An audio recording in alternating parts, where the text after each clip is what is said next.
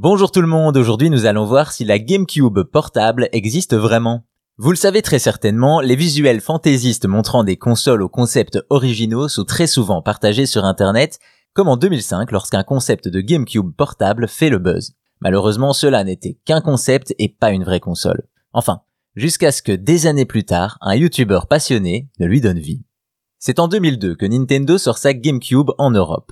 Une console qui marque les joueurs encore aujourd'hui et ce malgré ses ventes en dessous des espérances de la marque. La console a même suscité des rêves chez les joueurs, celui d'avoir une version portable. Ainsi, en 2005, des images montrant une nouvelle sorte de GameCube circulent.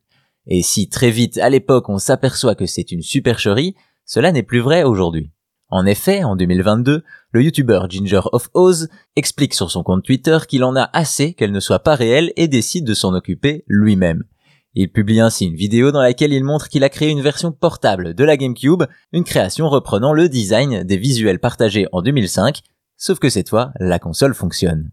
Dans sa vidéo, il explique la fabrication de cette petite machine et montre le résultat. Il a en fait utilisé la carte mère d'une Nintendo Wii, physiquement beaucoup plus petite et plus facilement modifiable, et quand on sait que la Wii est rétrocompatible avec les titres de la GameCube, on comprend ce choix. Pour obtenir les pièces au format et à l'apparence désirée, la solution est évidemment une imprimante 3D, ce qui lui a permis de se rapprocher au maximum des visuels de 2005, même s'il a dû, entre autres, modifier l'apparence des joysticks.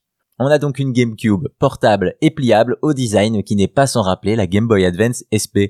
Tout y est, des sticks analogiques aux gâchettes. Tout ou presque car si la console montre la présence d'une fente pour insérer un disque, sans place pour le lecteur CD, celle-ci a une fonction purement esthétique voilà en tout cas comment un concept de 2005 a finalement pris vie, donnant naissance à la première GameCube portable de l'histoire.